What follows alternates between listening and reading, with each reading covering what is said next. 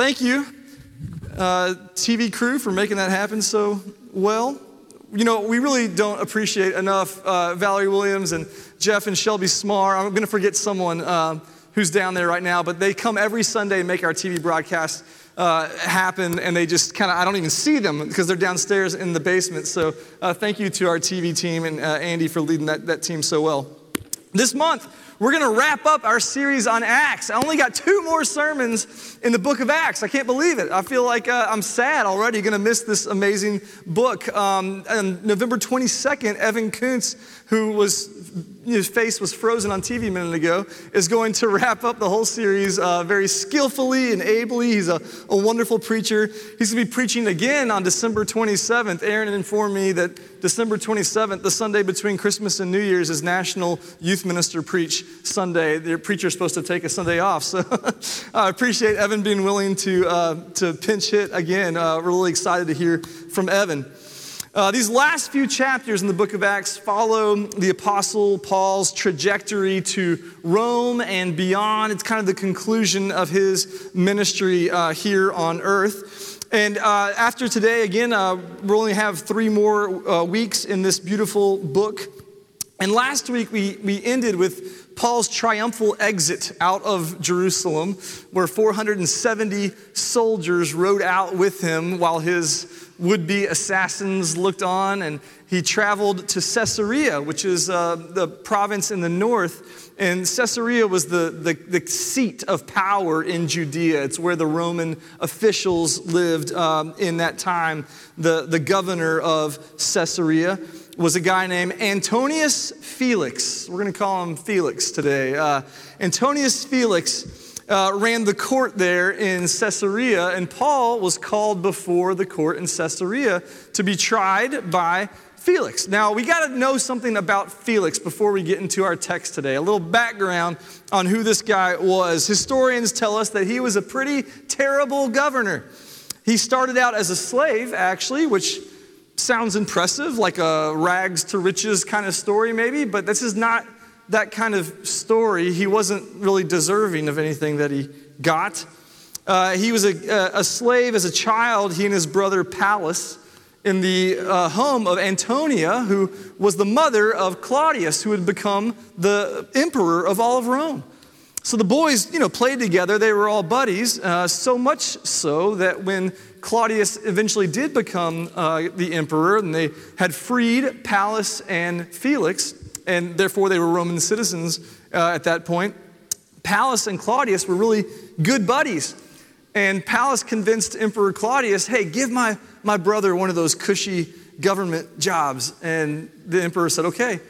And he installed Felix as the subordinate uh, governor, kind of the vice ruler of the Judean province.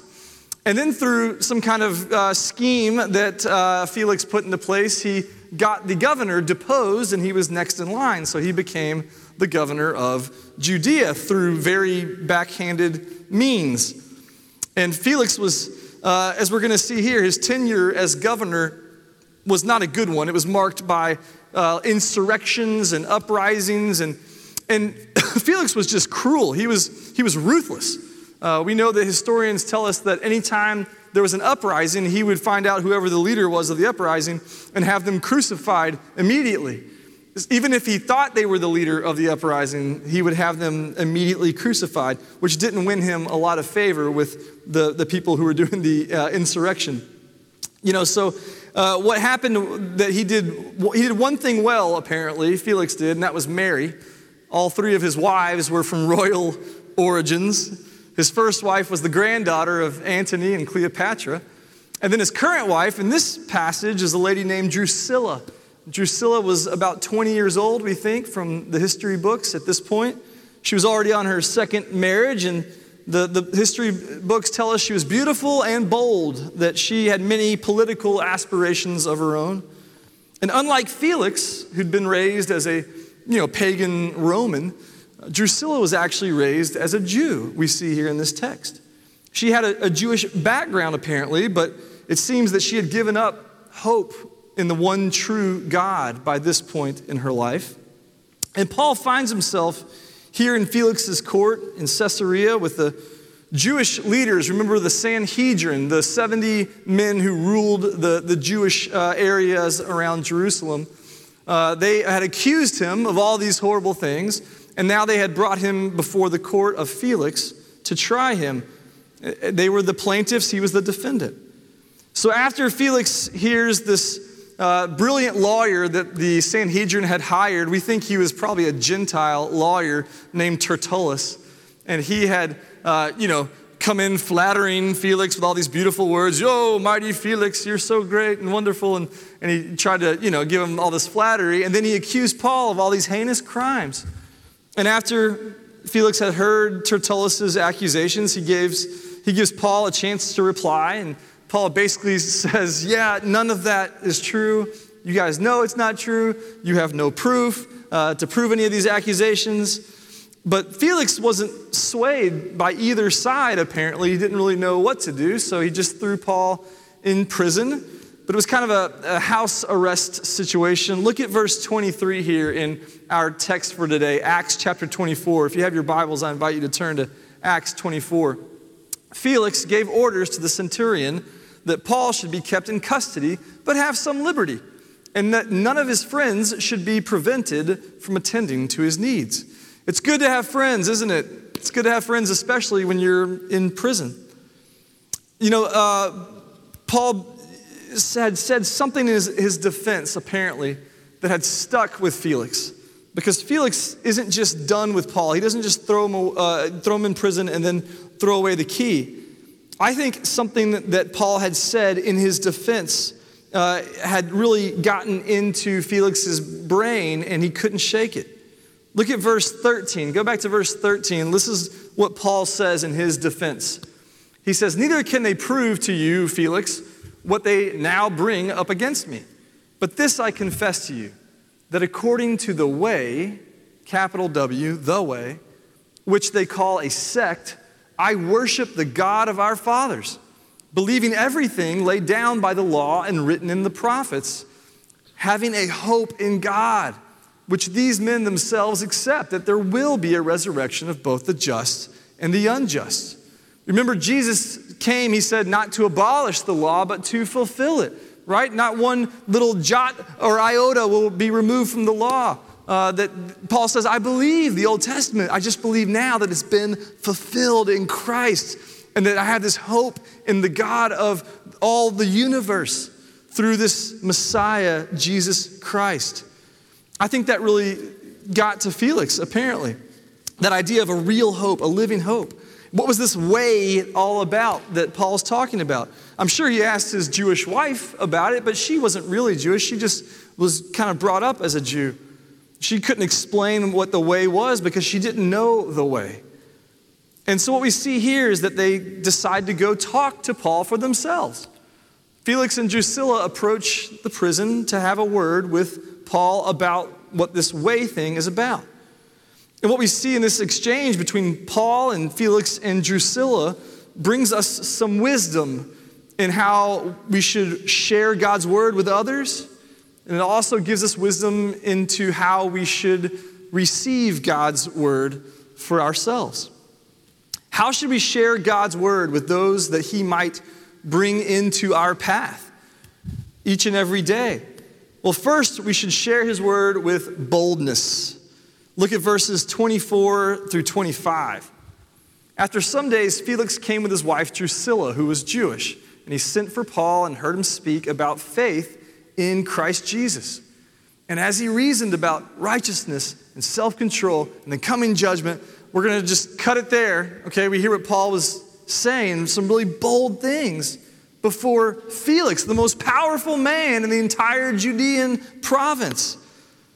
You know, there's a, a, a, way that Paul doesn't beat around the bush on things, does he? That was not the message that this hedonistic couple wanted to hear when they went to go see Paul. They were probably expecting some kind of rabbinic lecture uh, or some kind of enlightened, you know, uh, teaching from Paul, the great rabbi. But instead, Paul gets straight to preaching. He starts proclaiming Jesus Christ. He starts proclaiming about righteousness and the coming judgment. You know, he, he gets personal, he gets in their, their business. He doesn't pull any punches, but he spoke the truth boldly in love. There's a story I read recently about the English reformer, since this is a, uh, we had Reformation Day yesterday, October 31st, 1517. Uh, there's a guy named Hugh Latimer. Hugh Latimer was a, an Anglican bishop, uh, and he often preached in the court of King Henry VIII in the 1550s or so. And one Sunday, his sermon apparently was a little too bold. He stepped on some toes, as preachers sometimes do. And the king was greatly displeased. So he sent some of his officials to Hugh Latimer and said, Hey, uh, the king wants you to preach again next week, but he wants you to start with an apology for your bold, you know, stepping on people's toes last week. It stepped on his toes. He's the king. So you're going to preach next week, but you got to start with an apology. So he gets up in the pulpit the following Sunday. He opens his Bible, he reads his text, and then he starts a conversation with himself. He says, uh, Hugh Latimer, dost thou know before whom thou art this day to speak? To the high and mighty monarch, the king's most excellent majesty, who can take away thy life if thou offendest. But then consider well, Hugh, dost thou not know from whence thou comest? Upon whose message thou art sent? Even by the great and mighty God who is all present and who beholdeth all thy ways and is able to cast thy soul in hell. Therefore, take care that thou deliverest thy message faithfully. And he proceeded to preach the exact same message he preached a week before, only this time with more energy and more conviction than ever before. And things didn't go great, earthly wise, for Hugh Latimer. He was imprisoned in the Tower of London on several occasions. He eventually was uh, removed from his bishop office, and uh, eventually he was burned at the stake alive. For him, it, to live was Christ, and to die was gain. Do we really, really believe that today? Do we really believe that for us to live is Christ's will and for his kingdom? And to die is to, to go home and be with the Lord. Do we really have that kind of faith and conviction that enables us to be so bold in how we proclaim Christ to a lost and dying world? Would we be so bold as to offend someone in power? Or even more difficult than that, would we be so bold as to offend a family member? Would we be so bold as to offend our neighbor, our coworker, by holding fast to the truth of Jesus Christ and the gospel of his love and grace. We've been talking on Wednesday nights in our midweek service about engaging our culture and, and being faithful as Christians, but uh, engaging our culture, and that takes boldness. We keep seeing that theme come up time and time again that you have to step out. It takes risk to be bold in a way that really engages the culture in truth and in love. When we see injustice perpetrated around us, when we observe someone heading down a, a, path that we know will lead to destruction, will we be bold in how we address it? Will we speak up? Will we share the good news of Jesus Christ even though it may cost us dearly? The second point of wisdom in, in sharing God's word is share it straightforward. We don't have time to, to beat around the bush. Share it straightforward. We see that Paul was very straightforward in his witness. Felix and Drusilla, again, probably came to Paul for some, you know, learning, for some cultural appropriation. They can learn something from this Jewish rabbi. Maybe they were coming for entertainment. Maybe they were bored and had nothing better to do. But that's not what happened. What did Paul speak about? Verse 24, again, after some days, Felix and his wife, who was Jewish, and he sent for Paul and heard him speak about faith in Christ Jesus. Paul had no other message. All he, all he knew how to speak of was Jesus Christ and Him crucified. Paul knew that what Felix and Drusilla really needed more than anything was the good news of saving love in Christ Jesus. And, and Felix had already had three wives. He had been this, you know, cruel and, and pagan guy. One of the historians said that he was full of lust and cruelty and that he ruled with the, uh, the, the power of a king but the mind of a slave. He was apparently not very bright, and he was just a vengeful, up, upset, petty kind of guy. And then his wife, again, who already on her second husband by the age of 20, he knew that, that these were all vain pursuits, all these political ambitions that, that Felix and Drusilla had deep in their hearts, that that was chasing after the wind. It would not fill the hole in their hearts, it would not satisfy them deep down. So he's straightforward about their sin as well. In verse 25, we're going to see three ways in verse 25 that show us uh, how Paul directly confronted their sin. In verse 25, it says first he confronted their idea of righteousness. He, he gets to talking about righteousness. We are not right, Paul says. We are deeply flawed. We are more broken and frail than we think we are. It says Paul reasoned about righteousness with them. He told them about the righteousness of God and that we are not God. Romans 3, verse 10 assures us none is righteous, no, not one. And then Romans 1, 18 says, For the wrath of God is revealed from heaven against all ungodliness and unrighteousness of men, who by their uprightness suppress the truth. Remember, Paul's talking about Gentiles in that passage, but then he goes on a few verses later to say, Hey, you religious people too, you're in the same boat.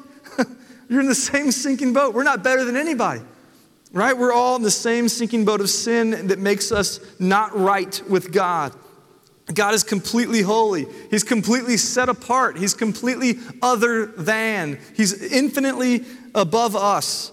And he can't abide sin. Sin is not in his nature. So, next, verse 25 says that Paul talked to them about self control. He reasoned with them about self control. That's something that apparently they didn't have a lot of. It's not easy or, or fun to talk about self control, but maybe he explained to them that there is no self control apart from the Holy Spirit. Galatians 5 makes it clear that self control is one of the fruits of the Spirit. It doesn't come through trying really hard. Self control comes as we grow in grace and are more filled with the abundant life the Holy Spirit brings in us. And finally, in verse 25, Paul taught them about the coming judgment. That's not a popular topic. uh, you probably have heard hellfire and brimstone preachers before, and we kind of roll our eyes at them, right? But Jesus spoke about hell. The Bible talks about hell and heaven. And we would be, you know, lacking in our gospel presentation if we leave out the judgment of God. You know, it's not fun to talk about it, but that doesn't make it any less true. As my friend Fran Sciacca, a Bible teacher in Birmingham, says, um, you know, this is America. You're free to believe whatever you want. You can believe whatever you want. That's fine. You know, you can believe whatever you want until you die. Then all that matters is what's true I think that's really helpful for us in our society today. All that matters after we die is what is true. We have to talk about judgment. I don't think Paul you know, told Felix and Drusilla, hey, because of your bad deeds, God's going to punish you by sending you to hell. That's not the gospel. The gospel is that our own hearts are already separated from God by our inherent weakness and human frailty, that we are bent in on ourselves by nature that our human nature is narcissism and selfishness, and that we are desperately in need of a Savior. In order for the good news to be truly good, we have to be straightforward about the bad news. That's increasingly unfashionable, I know, but if we leave out the lostness of humanity and God's universal standard of holiness, then we're not, procl- not proclaiming the gospel. I'm okay. Let's be straightforward because we love our neighbors. I would like a water. That'd be great. Thanks, Chief. I guess you should take one up with me. I know, it's my fault.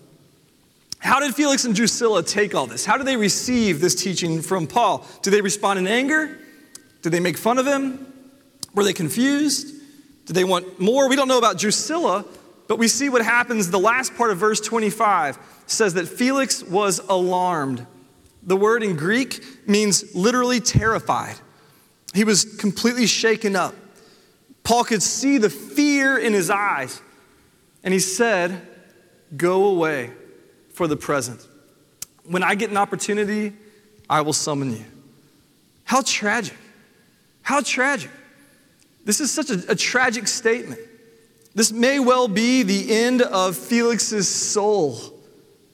This is this, this opportunity where it becomes the continental divide of Felix's life. Thanks, buddy. Appreciate it. Good hustle. it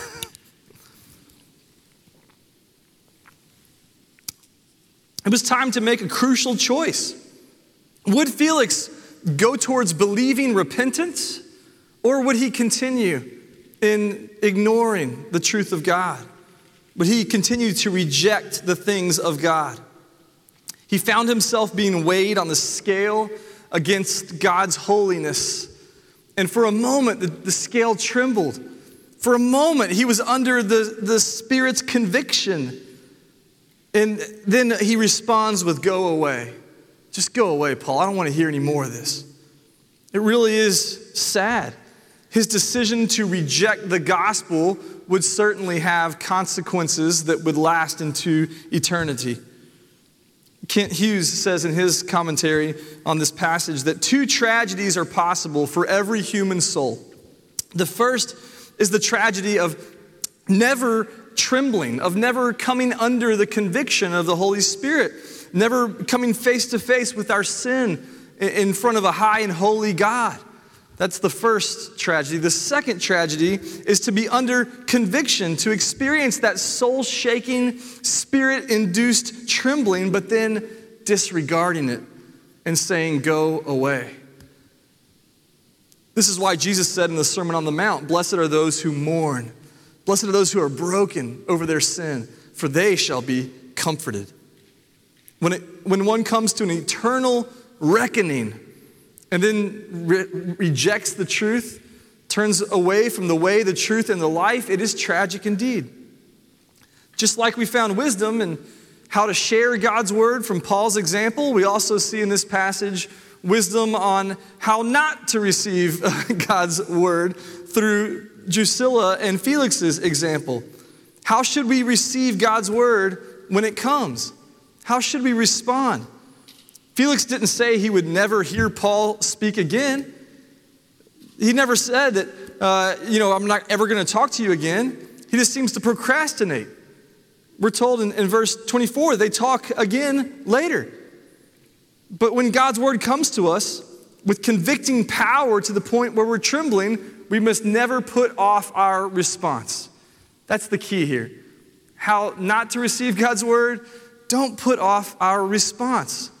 Felix just kind of put Paul away and then, you know, never, and then continued to speak with him. Why is that so bad? Look at verse 26. At, verse 26 says, At the same time, he hoped that money would be given to him by Paul. For greed's sake, he continued to meet with Paul. He sent for him often and conversed with him, hoping to get some funds out of it. His heart had grown calloused and dull.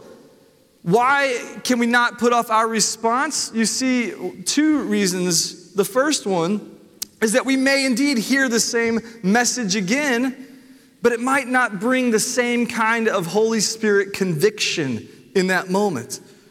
You know, when, when Paul met with Felix all those other times, I'm sure he heard the gospel. That's all Paul knew how to talk about was Jesus.